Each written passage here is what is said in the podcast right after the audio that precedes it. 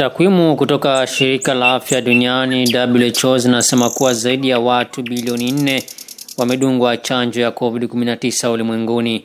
Kulingana na wizara ya afya nchini, takriban watu milioni 6.4 ya Wakenya wamedungwa chanjo hiyo, huku asilimia 8.8 ya watu waliodungwa chanjo ya korona zaidi ni watu wazima ambao wana uwezo wa kutambua iwapo nguvu zao za kiume zimeathirika au la. Pamoja na hayo, kuna uvumi unaoendelea kuwa chanjo hiyo husababisha utasa na kupoteza nguvu za kiume. Licha ya kuweko na uvumi huo, idadi kubwa ya wanaume wanaendelea kudungwa chanjo hiyo. Ili kuweka wazi kuwa chanjo hiyo haina madhara yoyote katika nguvu za kiume, Oscar Ucheng ni mwanahabari jijini Mombasa na miongoni mwa wanaume waliodungwa chanjo ya korona. Anasema haoni tofauti yoyote katika nguvu zake za kiume hasa anaposhiriki ngono.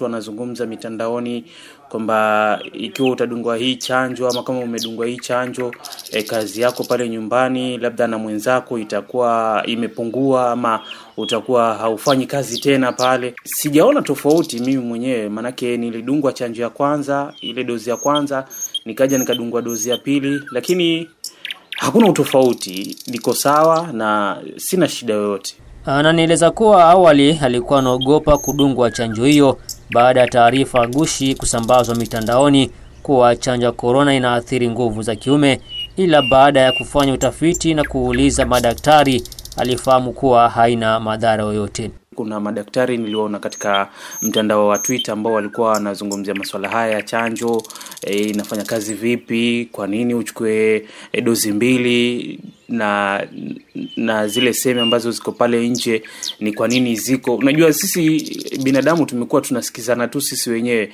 mtu si mtaalamu, anakuja tu anakupatia e, taarifa na kupatia ushauri kuhusu, kitu fulani, lakini yeye mwenyewe si mtaalamu. Anaendelea kusema kuwa lazimika kudungwa chanjo hiyo ili kujilinda na kuilinda familia yake dhidi ya maambukizi ya korona. Kazi yangu hii ni kazi ambayo ni ya kutangamana na watu wengi. Nitatoka, nitaenda, nitatafuta taarifa e, kule nje, labda nime nimesalimiana na watu bahati mbaya ile, bila kuzingatia hayo masharti ya COVID, kusimama karibu, na nikaona ni vizuri ili niweze kuimarisha e, kinga yangu ya mwili wacha nichukue hii chanjo kwa sababu natangamana na watu wengi pale ninapoenda kutafuta habari labda ama pia pale nyumbani ili nisiweke wale wanafamilia yangu katika hatari ya kuambukizwa maradhi ya COVID-19. Naye gavana wa Mombasa Hassan jo aliweka wazi hadharani kuwa haoni madhara yoyote ya chanjo hiyo, kwani pia yeye nguvu zake za kiume ziko imara, hivyo kutaja kuwa habari zinazosambazwa kuhusu chanjo ni potofu.